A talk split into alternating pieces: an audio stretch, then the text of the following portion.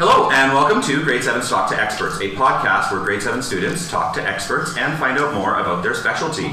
I'm your host for this episode, Mr. Cron, and I'm a teacher at College Park School in Lloydminster, Alberta. Before we get to our expert for this episode, I just want to share a little bit about who we are and what we'll be doing in our podcast. We are a class of 26 grade 7 students in a non traditional classroom setting where we are focusing on experiential learning using the STEAM approach. That's STEAM, which stands for Science, Technology, Engineering, Art, and Math. We want to answer that age old question of why do I have to learn this by directly connecting what we study inside the classroom with the world outside of school. For our podcast, students will be contacting an expert that they know in their lives. This person could be an expert in their profession or their job, or in what could traditionally just be considered a hobby or an interest. Today, I will act as the host with the students uh, contributing questions for me to use during my interview and asking their own questions afterwards. In future episodes, the students are going to take the lead. This is our third season, and a pattern, a couple of traditions have been developed for our first episode. Episode zero is what we call it. First of all, I play the host, and second, we invite in someone with a podcast or broadcasting experience. From here, the kids take over with the hosting responsibilities for every other episode. We've got a few guests lined up already for this season that I'm excited about, including an orthopedic surgeon and uh, the local RCMP inspector. So those will be uh, both very, very interesting, um, as will all the rest of them. So, without further delay, I'm pleased to introduce our expert for this episode, who is an expert on broadcasting, Kurt Price. Welcome. Hey, thanks for having me. Uh, we want to start just by getting to know you a little bit. So, can you just uh, tell us about yourself? Sure. I grew up in a small town in Saskatchewan, Landis, Saskatchewan. Um, I moved to Lloydminster in 1991, right after I graduated high school. I got a job working in a restaurant. I spent uh, seven years working my way up in that restaurant. Uh, became the manager probably after three years, and um, then realized that I wasn't fulfilling what I really wanted to do. I realized that I liked my job, but it wasn't my career. And it wasn't going to be my career. So I went back to something that I had really looked at in high school, but I'll have to be perfectly honest with you, I chickened out in doing. I was set in uh, grade 12 to go to broadcast school in Saskatoon. I went to that school in Saskatoon and um, uh, they had an open house. And it was at that open house where I kind of chickened out. I remember uh, one of the instructors uh, saying, you know, if you're not 100% sure you want to do this, you shouldn't do this because you're not going to make a lot of money broadcasting and you're going to move from small town to small town. So you're really not going to settle down for quite some time until you get your career established, and it could take some time to do that. And also, the price kind of scared me. So I decided not to do that. But when I was uh, at uh, uh, working in the restaurant here in Lloydminster, I kept going back to that. That's something I'm, i kept going back to broadcasting. I feel like I didn't fulfill what I really should be doing. So in 1998, I decided to go to NAIT.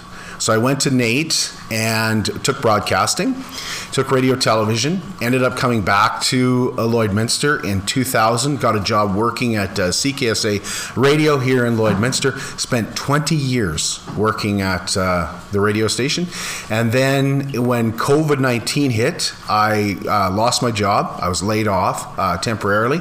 And so I'd been doing some stuff with the new Lloydminster Nissan and um, when they found out that I was laid off, they called and asked if I would like a job there, which was. Um, you know, I, I, didn't know what I'd be doing at a car dealership for a broadcaster, but they were looking for a way to bring the community into the dealership and let people know that they were local. And so it was a really good fit, and I've really enjoyed it since, and that's that's where I'm at. Excellent.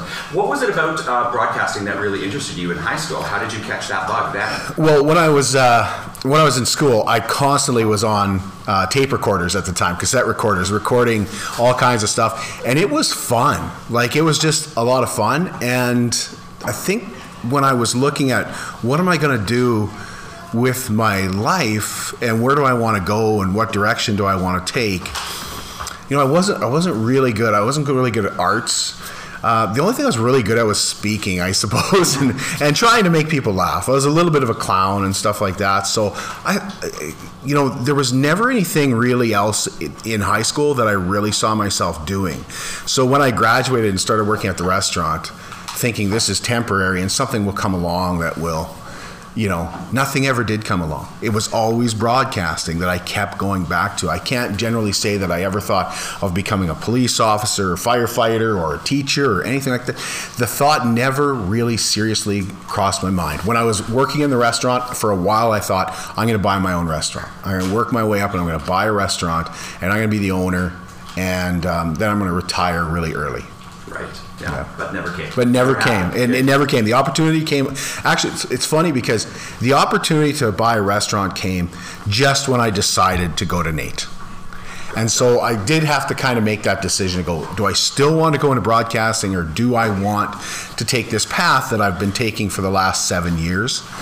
And uh, it was calling me. Broadcasting was calling me. And it's the best, it's the best decision that I've ever made. Okay. Uh, let's rewind a little bit more. Sure. Can you just tell us about your family growing up?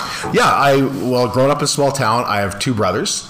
Uh, my dad worked for CNR Rail, and um, yeah, um, uh, so it was my mom in a house with four uh, boys, and my dad was away from home a lot. He traveled a lot with work, and that was a good thing because I was pretty scared of him growing up. Yeah.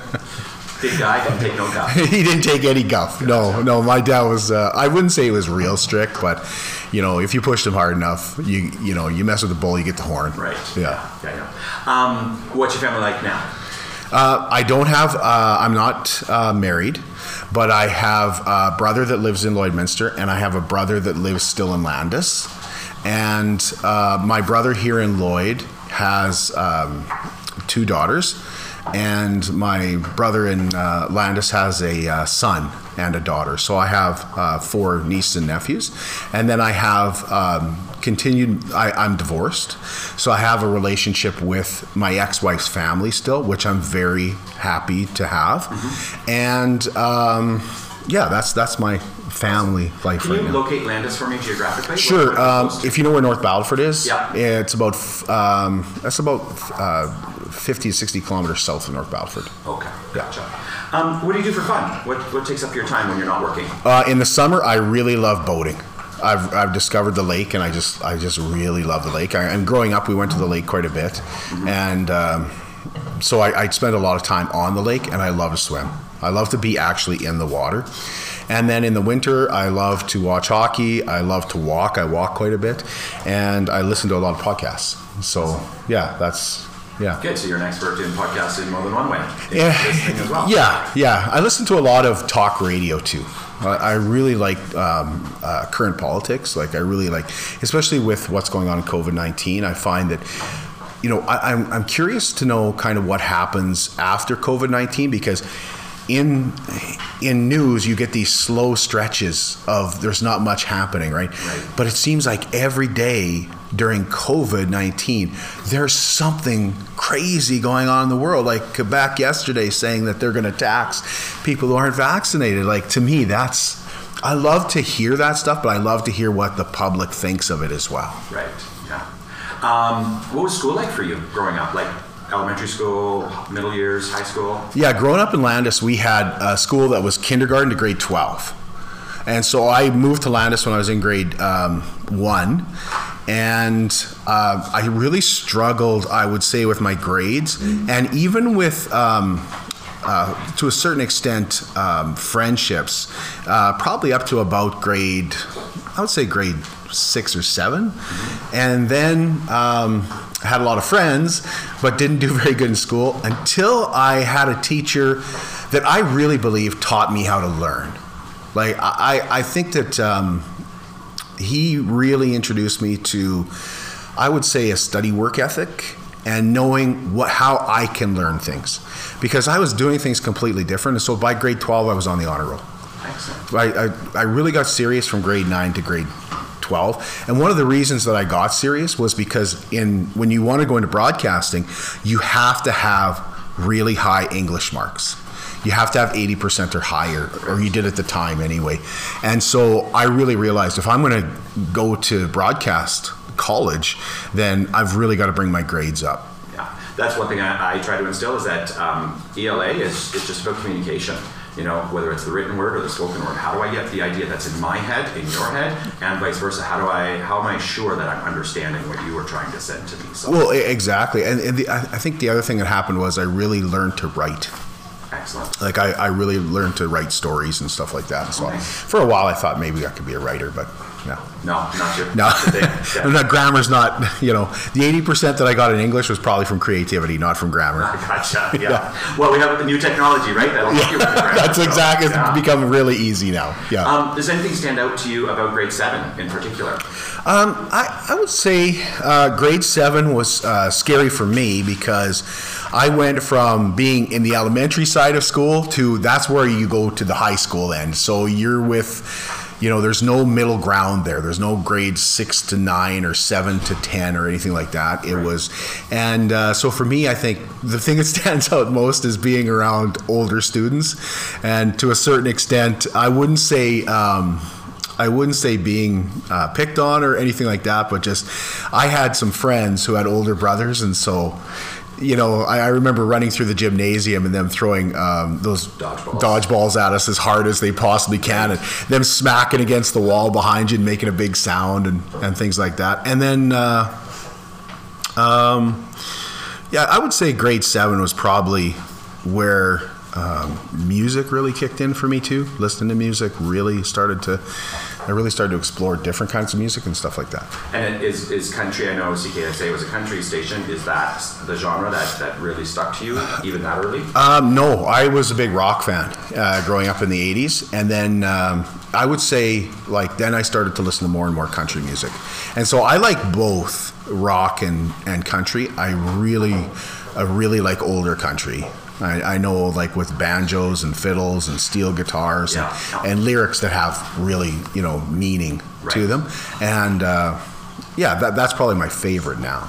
One of the things I miss about you not being on the radio is Sunday morning coming down. That's uh, that that's the music that my parents, that my dad always listened to, and so when I listened to that broadcast, I was always thinking back to uh, memories of dad and being in the car with him and, and that kind of thing. So yeah, that's that's a genre. And that was probably my favorite show to do. Yeah. Like I, I really enjoyed doing that show.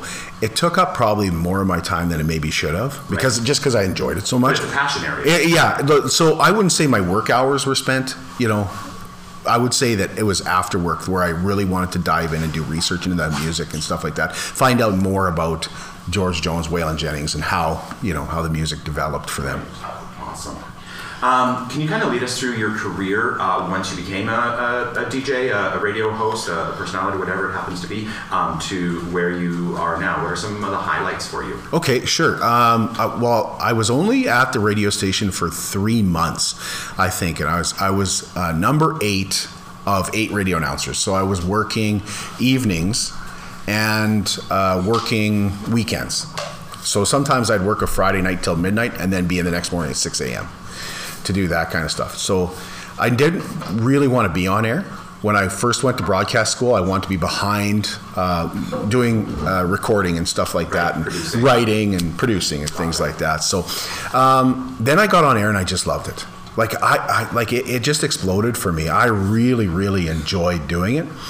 And after three months and starting to relax a little bit on the air, because when you first start, you're really, really nervous, of course. And and being that I, you know, spent a lot of time in Lloyd, I knew some people who were, you know, listening, and that made me even more nervous.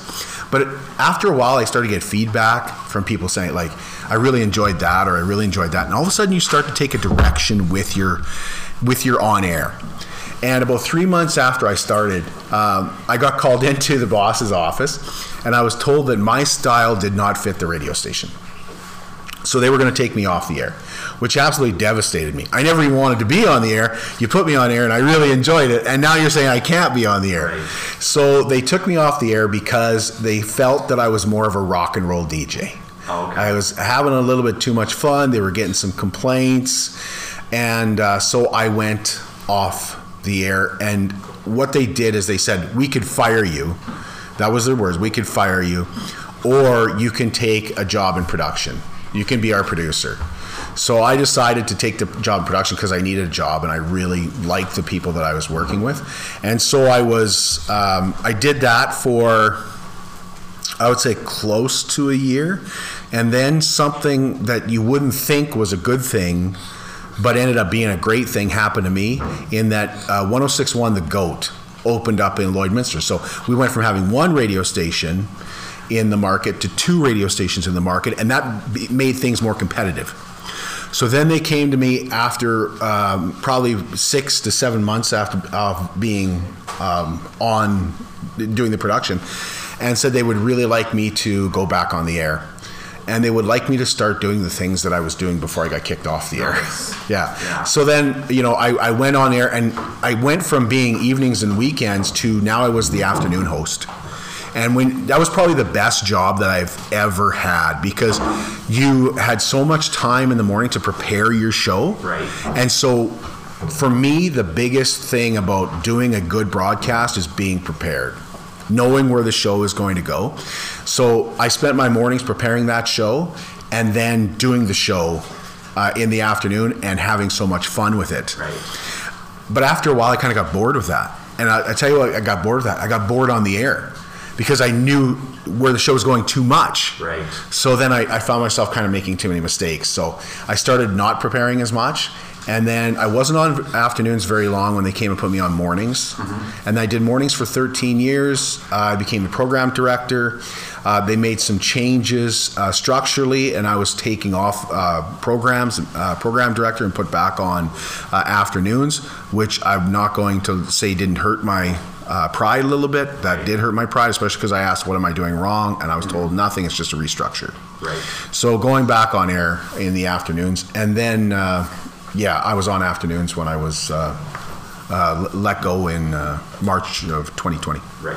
Okay. And then uh, the move to Nissan, which you already talked Yeah, about. yeah. In, A- in April of 2020, I was off probably uh, out of work for I think. Uh, well, I never officially started working for Nissan. I was more of a volunteer there for a little while. Okay. Yeah, just trying to figure out like would What it this is work? what it- yeah. Yeah, would this work and and stuff and and thinking at the time, well, my job's at the radio station, so I'll be going back after six months. Gotcha. Gotcha. Um, Dallin's going to ask you a question now. Sure. I'm just going to pass that off to her. Hi, my name is Dylan, and my question for you is, what is what was the biggest setback at the start of your career? At the start of my career was when I was um, let go, when they came and, and said that uh, you know you have more of a, a rock um, style than a country style. And so that really uh, that really hurt me when I when I was taken off the air. I was devastated because um, you know one thing was that I had told an off color joke that I didn't think was off that far off color and and so it, it wasn't a dirty joke or an ugly joke or a racist joke or anything like that. It was just a fun joke that kind of went in a different uh, direction. And so I was kind of upset at myself too. Like, I, truth be told, I was really angry at myself for not seeing that before, and um, realizing, you know, that I'd put myself in that situation as well. It wasn't all them. It, it was partly me too. So, you know, you have to you have to kind of overcome your own.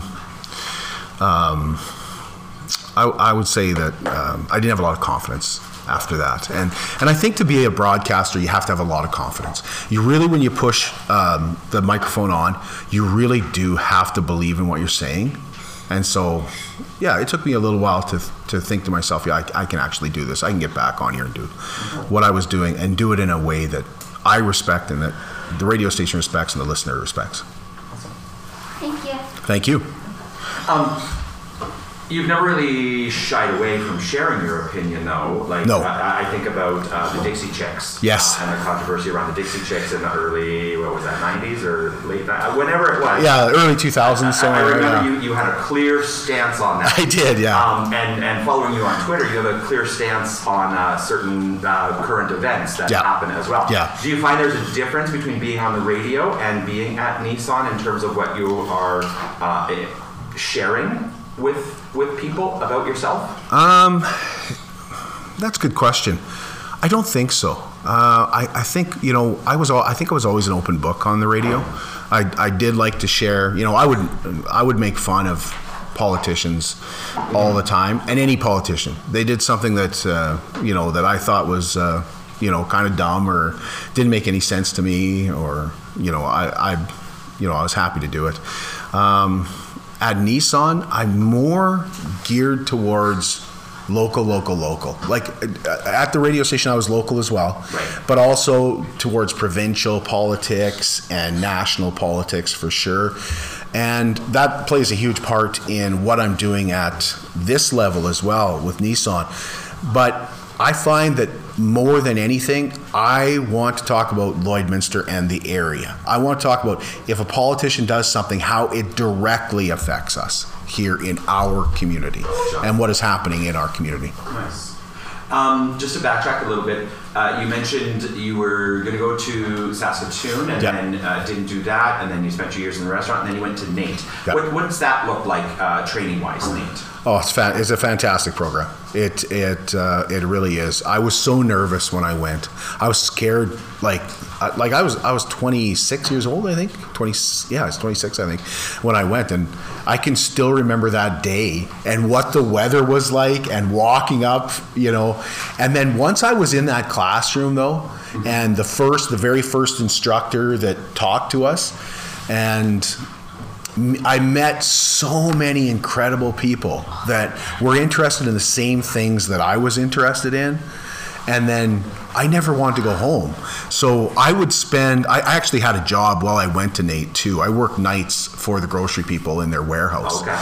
But if I wasn't working nights, I, I remember there were times where we were recording shows or or just you know doing our homework or whatever it was where we were in the radio studios because they have a radio station at NAIT. It broadcasts only to the college, but they do have a radio station and basically you run it.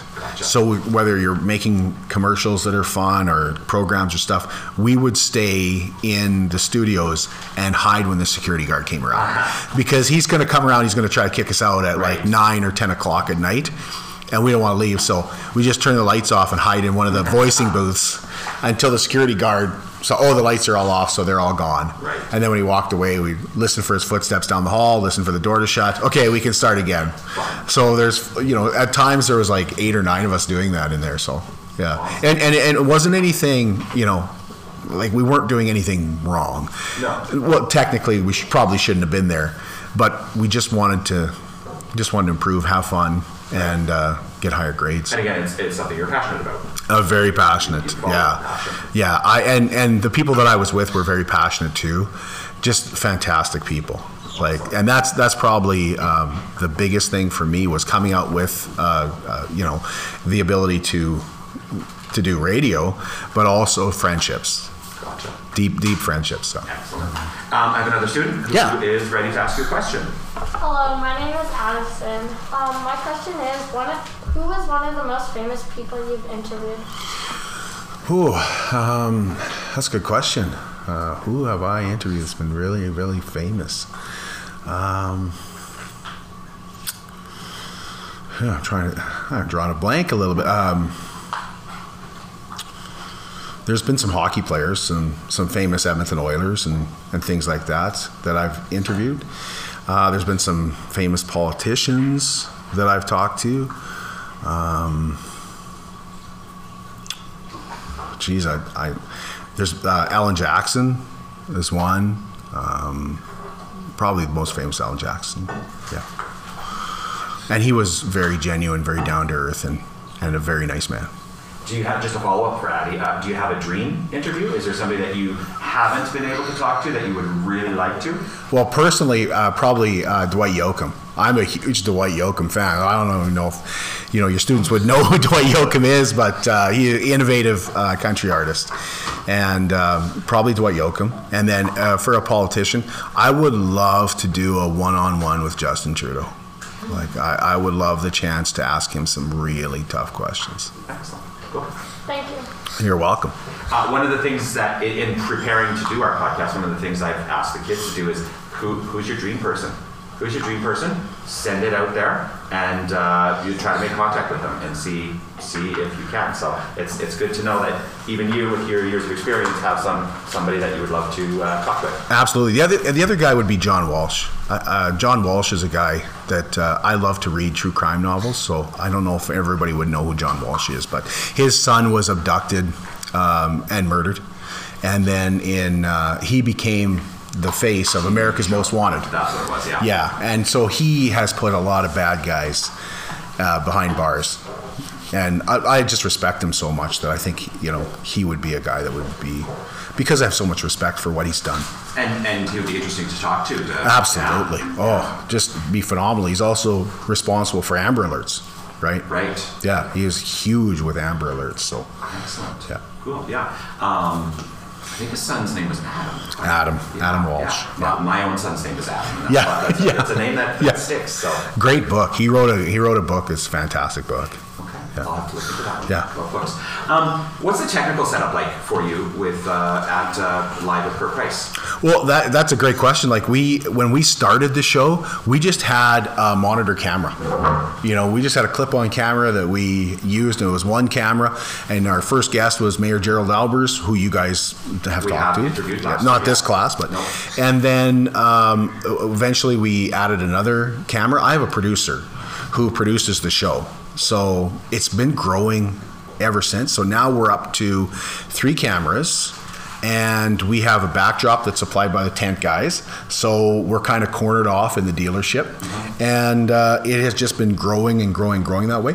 My producer is responsible for the video content and the audio content, and I just have to make sure that we have interesting guests and that I'm prepared to uh, to do the show. Awesome. Um, so a uh, uh, follow up from that is uh, what's your prep like for your current shows? What do you what do you do ahead of time? How do you find who you want to talk to? That kind of thing. Yeah, I'll. Uh, I do a lot of uh, surfing the internet and trying to find out information about what's happening and and uh, what's going on. And, and there's been a lot of, um, you know, it's interesting you say, um, you know, you, you have to ask. Um, one of my favorite people that I've talked to so far has been uh, Dr. Kevin Govender.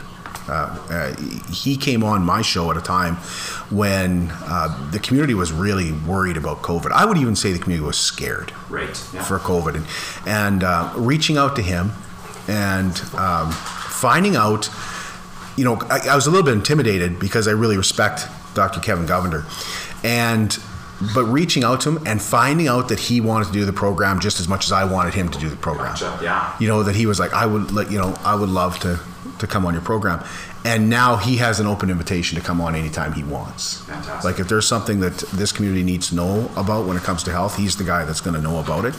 But I think you know, it, it's sometimes really tough to reach out to people. And, and ask them really, and, and sometimes in really tough situations. Right. Uh, I think I, I, you know, I reached out to Garth Rowswell at a time when he wasn't very popular, and the UCP in Alberta, the government in Alberta, was not very popular at all. It was tough to reach out to him and say, "I'm going to ask you some tough questions," Right. and then researching those questions. And um, I'm lucky in that I have other people that I can reach out to and say, "What do you think about these questions?" Is it okay to ask this question? Sometimes I get a no and it really upsets me. Right. You know, somebody said, that's not a fair question. You cannot ask that person that question. Okay, I respect what you're saying, but I may ask it anyway. Right. But for the most part, if if I have more than one person tell me it's not a, a good question that I should ask, I'll pull that question. Gotcha. If they bring it up, then it's open season. Yes. Then it's now I can now I can ask. subject they yeah. And I find I, I honestly find the best the best question, and I get a lot of the the interview can go in a completely different direction if I just ask the person, is there anything else that you wanted to talk about? Right. And sometimes they will blow you away. Like they will surprise you and take the interview in a completely different direction that you knew nothing about. Mm-hmm. And that there's been times where that's really shocked me. So what are you what are you looking at uh, prep wise then, uh, percentage wise? Like how much is scripted ahead of time and how much is uh, off the cuff? Sometimes it depends on the guest. Uh, if I don't know anything about it,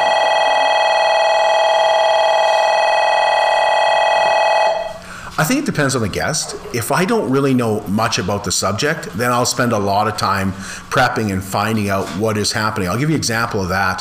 Uh, I do a uh, with Nissan. I also work with a guy in Lloydminster named Tracy Kay. So we do an oil and gas podcast. In what we feel like like our city is oil and gas based. It's farming based. It's oil and gas based. There's a lot of great things here, but oil and gas is huge here. Right. So we feel like somebody has to represent oil and gas because it isn't all bad. Are there bad things? Absolutely. We've done whatever we can in this country, and I believe we continue to do things to innovate that. So with Tracy, he knows oil and gas. He's worked in that industry for years and years. I have not. Right. So I have to, whenever we have a guest come on, I have to spend a great deal of time researching what is going to happen. So next Thursday, we're going to have a gentleman in to talk about hydrogen. I know nothing about hydrogen. So I'm going to have to do a lot of work to come up with the questions and to be able to understand what that person is telling us. Right. Yeah. Yeah. Um, so, do you consider Live with Kurt Price? Is it a video podcast? Is it an audio podcast? Like, do you? Yeah, it's Which both. comes first? It's Yeah, yeah, it's both. Um, it, it's probably a video first because that's what we did originally. And then we had farmers and people who were working throughout the day say, "Well, I, I like listening to your podcast. I want to I want to watch it. I want to hear it." But particularly farmers, I remember that first year in the spring. Uh, one of the one of the gentlemen that you've had on this podcast, uh, Garth George, Right. He was one of the guys responsible for me saying, "Hey, I, I can't watch your show because I'm too busy." Right. So if I was out in the tractor and could listen to your show, I'd listen to it. So that encouraged us to just put the audio together as well. That's awesome because we actually, when we interviewed him, he was farming. He was literally in his tractor, and uh, we we had phoned him and we did the interview over the phone. So Yeah. yeah. Um, so that's We, we actually went out and did a, a day in the life of Garth George. Nice. Like we follow like when he was doing harvest, we went out and took our video cameras out and spent some time with him, and and it was fantastic. And I think actually it was Dallin's mom who uh, gave us his contact information. So I don't know if you know who we're talking about there. No, that's okay. Mom does. Mom does. It's awesome. He's this really old guy that fly, flies a plane. Oh, right. Yeah. Yeah, he's quite old. Yeah. Um, so how did how similar, dissimilar is is your radio job with your now job? I think the most, the, the biggest similarities are I still get to meet a ton of people. You know, uh, another lady that you've had on is Heather Clagus. She's talked about one of her favorite things was meeting new people. Right. I continue to meet incredible people. That's that's what is most common, and I'm still out in the community uh, seeing events. Of course, there hasn't been as many because of COVID 19 but there's a lot of similarities. I, I would say the the biggest difference is the music Right. you know but but still being out there in the community and to a certain extent um, this has almost been uh, better for me personally to i've had a lot of people say this is where he should have been all along Right. you know you should have been doing this from day number one which makes you feel really good Yeah, but I mean, it wasn't a thing, right? Like, It wasn't- like it- the evolution Exactly. in broadcasting to podcasting is, is Yeah. super interesting. and I've had a lot of people from you know some some old um, coworkers and stuff say you, you could you should have done this on TV. Ah, You know, yeah. you, you should have been doing this on TV because it's local content and, you know, there's regulations. You have to have so many local hours and things Right. like that. This really would have worked on TV. Why didn't you do it then? Mm-hmm. You know, I guess the biggest uh, reason would be you didn't need to. right. You know, yeah, yeah. yeah, Yeah. You weren't forced to. That's exactly it, yeah. Um, so, what's the draw to being live? Why why not pre-record? Well, I would love to pre-record. I think for me personally, pre-recording would be the way to go because then we can do exactly what you're kind of doing. You might edit this down, you know, and make it a, a space for time. I think the biggest draw for being live is our guests. So quite often when you're interviewed by the news station, you can say things and they can cut that up and uh, make it sound like you said something else or, or, or a different meaning. And an example of that would be uh, Dave Tippett for the Edmonton Oilers was recently asked about his goaltender, Mikko Koskinen, and he said, We didn't get goaltending. And that was the clip. We didn't get goaltending. So his own goaltender hears that and thinks that his coach is telling him, we don't have very good goaltending. When the full extent of that interview, if they hadn't cut it where they did, he would have said, in the first five minutes of the game, we didn't get goaltending. Which so all you changes the he, it to- changes the message. So when um, I think that's one of the reasons that uh, maybe some of our politicians, healthcare providers enjoy coming on my show because they know they're going to be able to explain the answers. Gotcha. It's not just a one word answer. Right. You know, it's and then I can say to you, I can I can surprise you with something. I can stun you with something. Uh, you might give an answer that I wasn't expecting, but then you can explain it. Right. Um, so I have another student up who's going to ask his question. You kind of answered the first part of his question, so I'll get get him to ask both questions right away. Sure. Okay. So, who was your first podcast with, and what was the topic? Sure. Um, the the first podcast was with Mayor Aalbers, and it was COVID nineteen.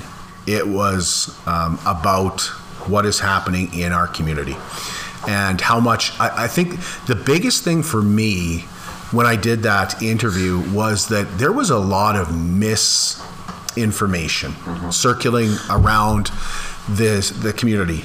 And the misinformation was that the city was kind of controlling things because you remember everything was kind of shut down. You had to stay at home. You couldn't go to school. And at the time, I don't think you were learning from school, so you're just at home, right? Or learning from home. You're just at home, right?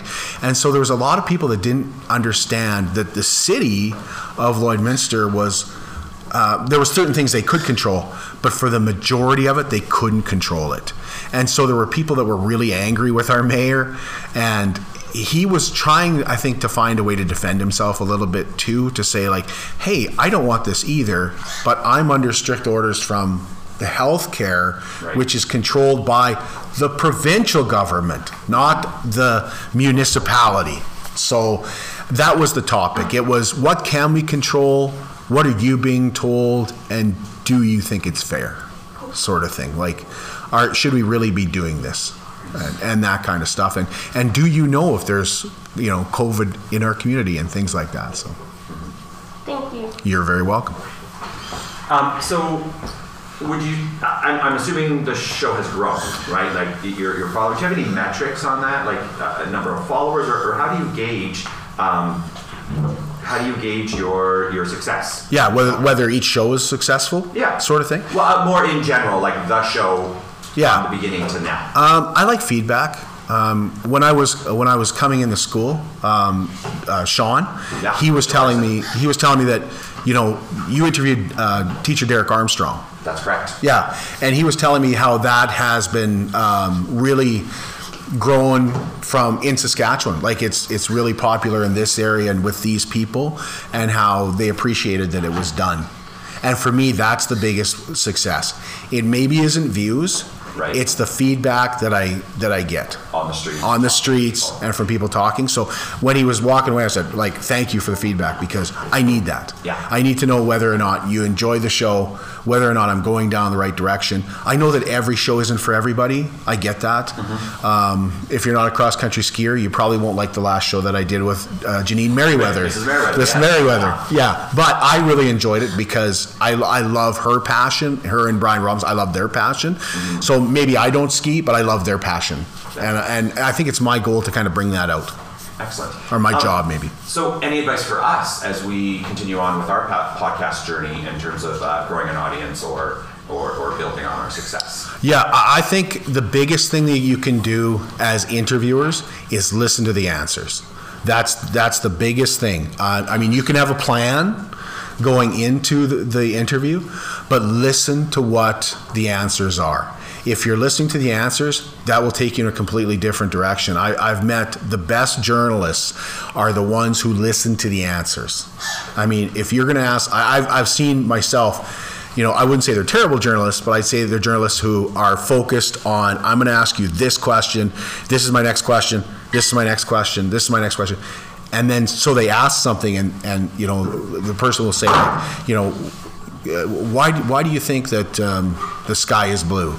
Well, the sky is blue uh, for this reason, and then they don't listen, and then the next answer is, the question is exactly what the answer was Yeah. you you know you have to you have to be able to kind of pivot that way and you know you may have you may have a whole whack of questions that you know are numbered 1 through 10 but also they as we talked about it may take you in a completely different direction their answers may change the interview and all of a sudden these become completely Irrelevant. irrelevant Right. yeah, it's like, well, now I don't know. Like, and you have to really think on the go.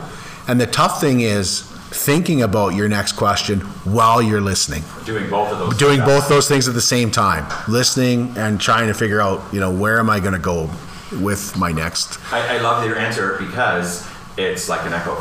Um, that's something that I've shared with the kids. It's something we've been working on. Um, before they get to do their interview, they have uh, interviewed a classmate. They've interviewed uh, somebody who lives in their house, and they've also they will also have interviewed a parent by that point. So we kind of get this progression. Yeah. Uh, and one of the skills that we try to work on is have a question, have a couple follow up questions, but also be listening and make sure that you are um, paying attention so that you can ask the next question that might not be written down. Yeah, and, and I would say have that written down. Don't be afraid to have those questions written out in front of you. Don't don't be don't look don't you know, and don't worry about the audience sort of thing either. Right. At the time, Yeah. especially at the time, worry about the guest. Gotcha. Excellent. Um, Esme is going to ask our next question. Sure. Um, hi, my name's Esme. Are you ever ner- nervous on the radio or when you're broadcasting? Yes, um, almost always. Um, there is not very many times that I can tell you where I was completely um, comfortable.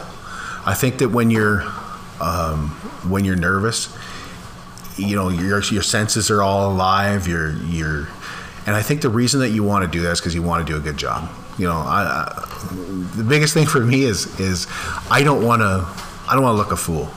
You know that. I don't know if that's exactly the way to say it, but I want my guests to feel comfortable. Um, so I have to kind of hide that too. Like if I'm nervous, it's going to make you nervous. Uh, I, I really think like if my shoulders are up and I'm, you know, not sure about what I'm doing, then your shoulders are up and you're not going to be. It, it really plays off of off of each other. So hiding that. So I can tell you that when I was walking up to uh, College Park School today, I was really, really nervous about doing this. Like, really nervous about doing it. In fact, last night it was hard to sleep because I was so nervous they're going to be doing this. But what I want you to think is that I wasn't. you know, that's completely relaxed. The, the nerves don't come across. yeah, but but yeah, and, and then you know sometimes um, I think you know certain guests will relax me too. You know, if I've interviewed you three times, I'm pretty confident that we're gonna we're gonna get along, and you know things are gonna go really really well, and so I am gonna be relaxed. Um, you know, when I interview politicians, I get really really nervous because I'm not 100% on my politics. You know, I, I don't, sometimes I will get lost in the answers. That makes me really nervous. Are they going to say something that I really don't understand? And then I think, you know, for, for a lot of people, it's like being, not being afraid to ask that next question either. I mean, you know, I think the, the, the toughest thing when you're in broadcasting is not the audience, it's not the guest that you're interviewing, it's your peers. So, like when you're doing this podcast, when you're getting ready to do this podcast, you're probably more nervous about what your friend sitting next to you thinks of your question than you are what the guest thinks of the question. It's it's more of like uh, you know when I was at NAIT and we got to go to NHL games and we got to go downstairs and interview the players after the game. I wasn't nervous about interviewing somebody, one of the hockey players. I was more nervous about what, you know, Gene Principe, who was standing right beside me, what was he going to say about my, you know, was I going to ask a dumb question? He's going to look at me and go, oh, why would you, you know, why would you ask that? You know, you're, you're, you're dumb or something like you'd feel dumb. So I was more nervous about my colleagues and, you know, your friends more than anything. Thank you. You're welcome. Hope that answered it. kind of a long, long answer, but No worries. Um, so, in, in doing a little bit of research on you, uh, there's there's there's a nickname that people call you, Mr. Lloydminster. So I just want to talk a little bit about that. Sure. Um, you- you're an active part of the Lloydminster community. So, what are some of the groups, the events that uh, that you're passionate about that you're involved in? Sure. Um, well, we just came through an event called Here Comes Santa Claus. Uh, it's a downtown event that um, is the goal of Here Comes Santa Claus is to give uh, families an opportunity to spend time together. And it focuses around the Christmas season. And so the events are geared towards Christmas, but it's also geared towards doing things as a family and not making it so that it's uh, making it so it's affordable. So there's no cost to anything we do. Um, this will go, this will be the 15th year when it comes back around in December, and that's one of the things I'm really really proud of. Um, I, I wouldn't like, I wouldn't say I sit on a lot of boards or anything like that, but I'll certainly volunteer for anybody that wants me to to help out. Um, you know, doing the United Way breakfast, or uh, we did a broadcast recently with the Lloydminster Regional Health Foundation. And I remember when they approached me and said their goal was to raise a half a million dollars. Right. I thought there's no way we could raise a half a million dollars in 12 hours doing a 12 hour broadcast. But I was extremely touched to be asked to do that. Like it was emotional, and it was the, um, um, J- just 12 last yeah just last december. the- yeah Right, yeah okay. just last december. So um, you know events like that where we where we step up and do it, things um, for a long time i was with the canadian cancer society doing things like that. But uh, yeah big brothers and big sisters volunteering for them So why? Why would you do things like that that don't really impact you yourself, but you, you give of your time freely? Why would somebody do that? I think it's important to give back to your community. Um, you know, when I when I was young, I've never seen a more generous man than my dad. Like, you know, he didn't have a lot of time, probably didn't have a lot of money, but if he had it, he would give it. And so, I guess it kind of ingrains there. And then when I started at the radio station, I think that I was more into the rock and roll, and I'm going to be I'm making you laugh, and but then you start to meet people in our community that take you in a different direction.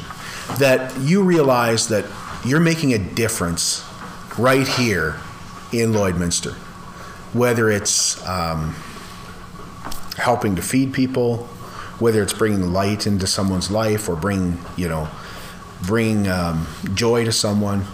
We've done some really tough things with some people who've been in some really bad situations, but to see how it improves their lives is it's amazing. And so, um, you know, there's certain heroes that I look at from Lloyd. Paul Clausen, who owns PWM Steel, is a guy who does so much in our community. Some some things he does in our community we don't even know about. Uh, Vic Juba is a guy that you know you you know his name from it being on the theater, but I had the opportunity to sit down with Vic Juba, and he told me how proud he was of me and what I was doing in the community. And he's a guy that I would call Mr. Lloydminster. And when he asked me to be the parade marshal and said, "We want Mr. Lloydminster to be our parade marshal," I think I almost cried. Yeah. You know, like Vic Juba sitting beside me. Another guy was Ken Baker, who recently passed away. He was so involved in the community. Um, you meet people, you see the difference you're making, really at a grassroots level. It makes you want to do more. It makes you want to improve your community that much more. I remember when I first moved to Lloydminster, my dad was like, "Well, there's no culture in Lloyd." You know, basically say there's no culture in Lloyd. I would say there's a ton of culture in Lloyd now. Yeah, and I hope that I'm part of that. So here comes Santa Claus is prob- probably the thing I'm most proud of. Yeah. Just because it started with me. Like it started with that. You know, let's have a meeting. Let's talk to people. And uh, Deanna Wandler in in Lloyd is a really big part of that. She was there at the first meeting. Um, you know, another thing that uh, uh, there was a lady from Lloydminster who was killed at Big Valley Jamboree. Right. And so we did some fundraising for her. She was a single mom. We did some fundraising for uh, her boys, and they're both, you know, excellent young men. And uh, I, you know, I think if people need help, we should give it as much as we can. Give back to our community make it a better place for everybody. Absolutely. Leave it better than, than you got it, right? That's exactly it. Yeah. Um, so the name of our podcast is Grade Sevens Talks to Experts. So my question is, do you consider yourself an expert? Not on podcasting, not yet. I'm still learning a lot about uh, podcasting, a lot. And I'm, I'm, you know, there's certain things we want to do with the show and take it in different directions that COVID 19 has kind of made it harder to do.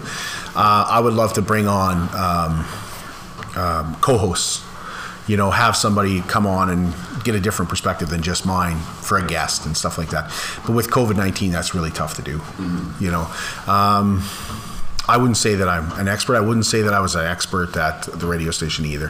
So I'm constantly learning, and the technology is evolving and stuff. And so I, I remember there was one time there was a there was a time in my life where I was working at the restaurant where I kind of thought, "There's nothing that can happen here that I won't know how to fix." Right. You know, I, like I really got confident in that, so I probably would have considered myself an expert at the time, but I still have, you know, a lot of learning to do. So I wouldn't necessarily say I'm an expert. Yeah.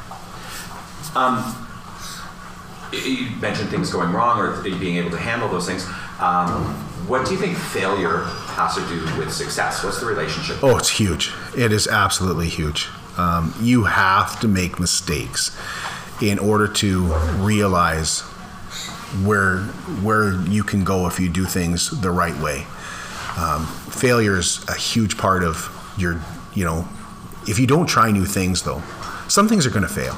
Like you have to try them in order to realize that doesn't work for me and then you learn so much from from i'm not saying you don't learn from succeeding as well but you learn a ton from just you know having something go sideways on you Right. Yeah. and then you learn about yourself too how did i handle that you know how was i when when this happened right and you you can look back and you can say well i handled that well or i didn't handle that well And here's what I do in the future. and here's what i do here's here's what i'd rather do this way and sometimes it's um, it's easier than others Um, you mentioned your dad Yep. and uh, learning your community involvement from him.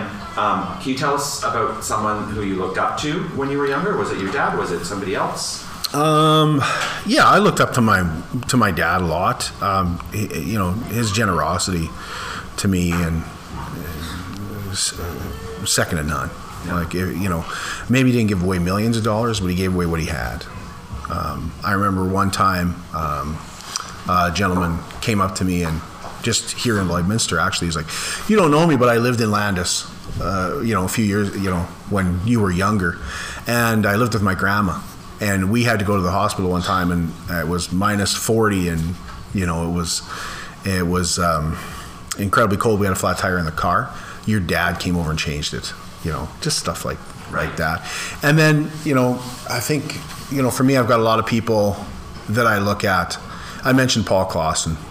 I, I think Paul Clausen is just like, for me, he's he, you know he doesn't look for any recognition, and and I never I've never told him this, but he's he's he's a huge um, Influence. influence. Just the way he gives to this community, and I asked him one time, you know, how come you give so much to the community? And uh, he has no children, um, and he said, well, what am I going to do with it? You know, Right. and yeah, I I admire him so much. Yeah, I really do. And, and there's other members of our community too that I really look up to, and people that I've just recently met that I really look up to who are leaders um, in the community. My boss is at, at, at Nissan. I really admire his leadership. He, you know, when I talk about you have to try something and fail at it to understand you know here is a here is a guy who said hey we can do a podcast we can do a broadcast out of a car dealer Right. Yeah. car dealership so like to me I, I like when i first thought of that you think that like i've had lawyers come up to me and say if you would have told me two years ago three years ago four years ago that i would be getting my news and information from a car dealer i said you Yeah. were crazy but but jeremy at work is a guy who said we can do this you know It could work. it could work let's let's try it let's see let's see where it goes and not being afraid of that failure so i look up to that Yeah. you know Yeah. It's admirable. yeah, and, and I, I really appreciate people who are leaders. People who are leaders in the community that, that question things too at times. I think you have to question things. You know, you can't just take them for what they are. And you have to. Um, Dr. Kevin Governor is a guy I look up to that I just recently met. Um, yeah, I mentioned Vic Juba, Ken Baker. These people are just, they've, they've made our community. Uh, Richard Starkey, you know, people who have made our community better are people that I really look up to. Um, so, taking a page out of your book and, and uh, listening to what you had said, um, I'm going to wrap up the formal part of this with the question Is there anything else you want to say? I just want to thank you for asking me to do this. Uh, I think it's I think it's really important. I, I really wish that we had had this opportunity when I was in school.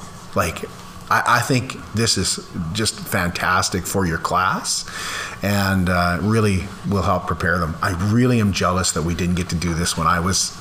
Thank you. Thank Yeah. you very much. Uh, you, you're definitely welcome. We really appreciate you coming in. And uh, honestly, it was one of those things three years ago when I had the idea where I was like, this is going to be horrible or it's going to be fantastic. And I honestly just let it, let a kid take over a podcast. And it was, it was the most amazing thing I've seen. And so that's why I continue to do it year after year. So, where did you get the idea then? teacher conferences. There was a there was um, a teacher who was talking about how they had done it, um, and I think Sean Newman was just starting his podcast Yep. at the time, Yep. and so it was. Well, a teacher did it, and a local guy is doing it, and I can see the benefits for it happening in the classroom for the kids. Um, so why don't we try this? And you mentioned Sean and, and Tracy, our admin vice principal and our principal. They are amazingly supportive with all of my crazy ideas. Um, and so they said, yeah, try it. And, and away we went. And we had uh, tech support from uh, Mrs. Shelley Mirth, who's our who's one of our uh, um, computer technology people at the division, and she said, "Okay, well, you're going to need some equipment, so you know, try this and this," and and away we went. So Yeah, it would have been way easier for you to not do it. Oh, you know what sure. I mean? Like, Yeah. like by by coming up with an idea, you're creating more work for yourself, Absolutely. right? But the reward is so is so much yeah, better. it's been it's been really good. Um, and a lot of the kids, once they're done their once they're done their podcast, they're like.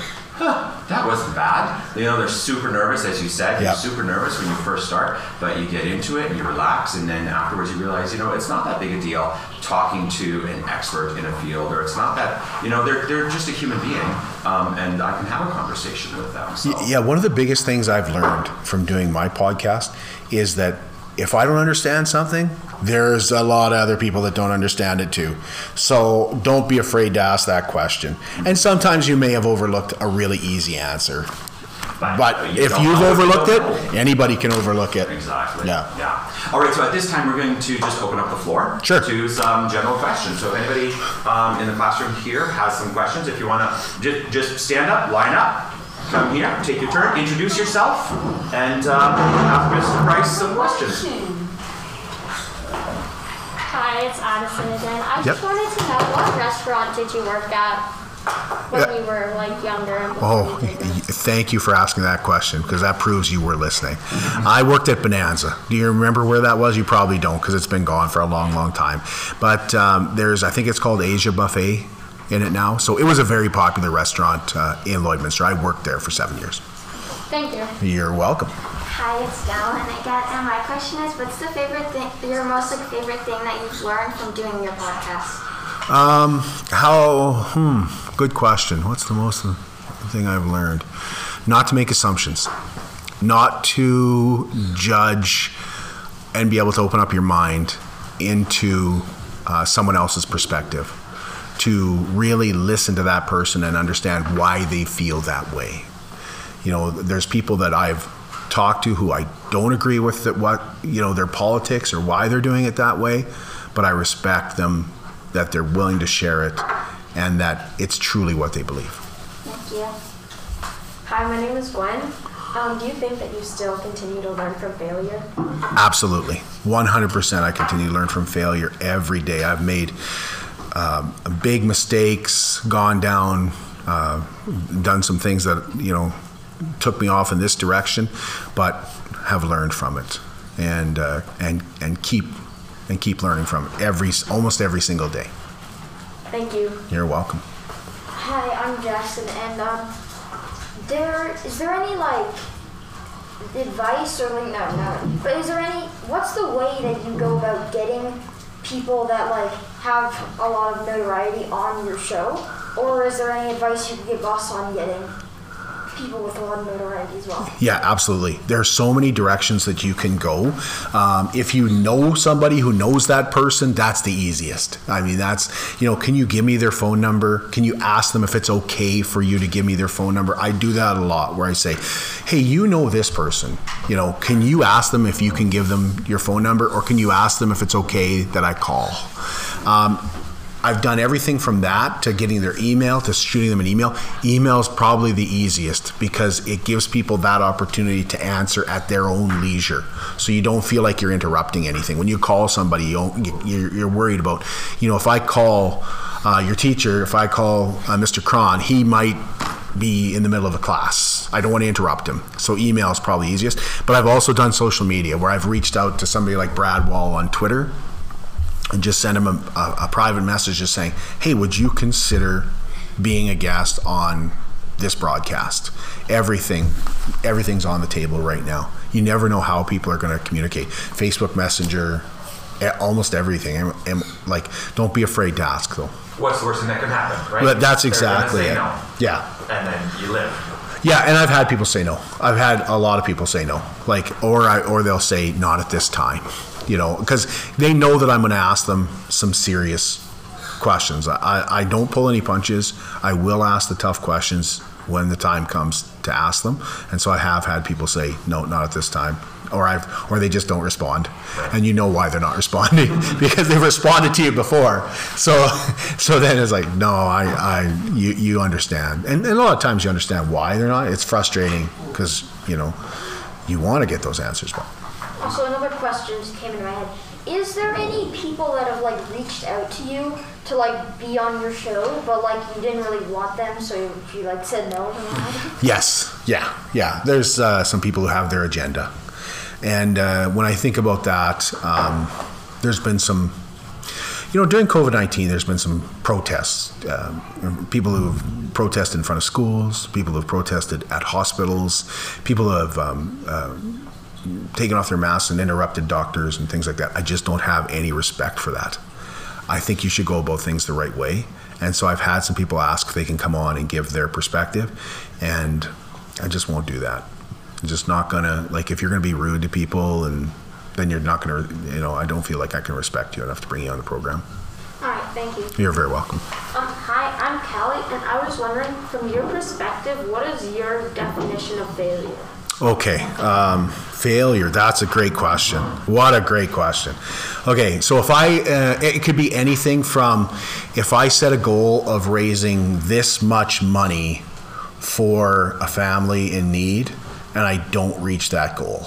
Um, if I think a guest is going to come on and um, it's going to be my best show ever and it's not, I failed somewhere along the way. Um, everything from that to failing at personal, you know, you know, I, I think there's a lot to, to learn from failing with your family.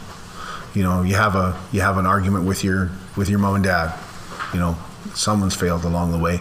If you're yelling at each other or, something, anything from personal to professional. You know, a failure in um, a failure can also be I failed to get my message through to this person. You know, I, I wanted to express to you um, why I feel this way, and then that person leaves, and you don't feel like you've done a good enough job to say, you know, is it, was it the wording that I used? Should I have talked to this person on a lower level? You know, uh, anything, any kind of failure like that. Yeah Okay, thank you. or um, you know you uh, to a certain extent you know i've failed a lot of times with leadership I, I think that you can if you fail at leadership that's where you do some serious damage yeah thank you. Hi, my name's Julia. I was wondering how you advertised your podcast. That is a great question. Oh, thank you so much for that. Um, you know, I work at a car dealership, and our goal is to sell cars. Like, I, I I don't make any, like, if we don't sell cars, I don't have a job. So we need to sell cars. So there's a balance between how do we let people know that we're doing a broadcast and how do we let people know that we're having a sale? You know, where do, like, so we have to strike that balance. So you may notice the front of the um, the newspaper now has a picture of me on it. It says live at, with Kurt Price at the bottom, and there's also some bench signs and stuff like that around. And uh, I'll use social media quite a bit to try and and get the word out as well. Oh, but yeah, but, but I, I, you know, sometimes for me, like I'll see dollars going into selling cars and be like, we should be promoting my show. or, you know, we have a billboard and it says, New Lloydminster Nissan, come see us for 0% interest or something like that. Like, my face should be up there. no, no, I perfectly understand. Our goal is to sell cars. Like, there's, the, you know, it's important to get the message out there and to make the community aware of things as well, but we have to provide for our, um, there's there's not just me there's 22 23 other people that work at that dealership that need to be provided for as well and it all starts from selling cars Okay, thank you. it's a great question Hey, I'm Tyler, and um, um, my question is, uh, what do you like so much about Nissan? what do i like so much about nissan the product or working there I like, like, like The cars or the the, place to work? yeah the place to work. the place to work Yeah. I, I love the i love that it's a team i really feel like i'm part of a team where i'm at. We have a leader that i've talked about and it trickles down from there. So any eh, people help people. You know they're willing to, to help people. Like th- that's the biggest thing for me is teamwork. When i went to broadcast school there's actually a uh, class called teamwork. So and the, the amazing thing for me um, I'll, sh- I'll share something with you about radio and television hosts, okay? Radio announcers are by themselves most of the time. You know, I can do a radio broadcast with me alone. It's really tough to do a TV broadcast with you alone. Like, I need somebody to run the camera. I need somebody to run the teleprompter. I need to put on a program. I need more people than just me. But the amazing thing that I find is that it's the radio people who work alone that are so much more interested in the teamwork. Because I find people on television, not all of them, but a lot of them are like, is my hair okay? Like, is my makeup perfect? It's all about me. I want to look good, you know? And, and so the biggest thing I love about working at, at Nissan is the teamwork. I love being part of that. you so much. Well, thank you. Um, hi, it's Breton again. What are some of the influences that you try to put on people or that people have given you? Yeah, I think just giving back to the community is, you know, uh, volunteering. Um, you know, when we do um, Here Comes Santa Claus and stuff like that, we can't do it with just one person. We have to have a lot of people volunteer to do it. And so I try to express, if I, you know, giving back to the community, you know, sharing is is the biggest thing that I took from a lot of people, giving of their time. You know, it's not all about giving money. A lot of it is about giving your time. I also have another question. Uh, where was NAIT? Uh, in Edmonton. Yeah, it was in Edmonton. Thank you. You're welcome. Hi, it's Gwen again. Um, how do you move past like a problem or deal with a problem? Yeah. Um, I seek out advice. Uh, um, a lot of times I will know exactly what the answer, like what I need to do, but a lot of times I just don't. I'm not. Uh, so I'll, I'll go to someone for advice. I'll ask somebody. You know, you, you, I think the biggest thing is to never realize you're alone. Like there's always somebody who's, who can help you with a with a problem. And if you fail at that problem, do you like still seek advice for it? Absolutely. Yeah, I think it's important to bring in other perspectives, to have somebody who can share, you know, the same thing happened to me. You're not alone. That I felt the same way at that time. And when I was the program director at um, at the radio station, I found myself doing that a lot. Where I would have somebody who would say to me, like, I just don't feel like people are listening. I just don't feel like I'm getting through to people. Well, I've been there. I have absolutely been there. I know exactly how you feel. But here's how to get past it. And here's how you're going to find out and know that what you're doing is making a difference. Yeah. Thank you. Thank you. Hi, I'm Brett, and I was wondering what your favorite episode of your podcast was to record. Sure, good question. Uh, I think the one with Dr. Govender. I think the very first time that uh, Dr. Kevin Govender um, came on my show was at a time when it was very important to this community. And he came on, he relaxed a lot of people, he calmed a lot of people down. And I really have a lot of respect for what he did and, and answering the tough questions that he answered and for being willing to share with this community and be open about it that's my favorite that I've done so far. Okay, thank you. Thank you. Awesome. Thanks, guys, for your questions. Great um, questions. Yeah. Yeah. Obviously listening. Right. Yeah. It's good. It's nice when the lessons sink in. Yeah, absolutely. Right? Um, so thank you very much for coming in, Kurt. Uh, I hope you have an awesome rest of your day. We learned a lot about broadcasting. Thank you to the class for the questions. And uh, thank you, listeners. Have a great day and stay tuned for the next episode.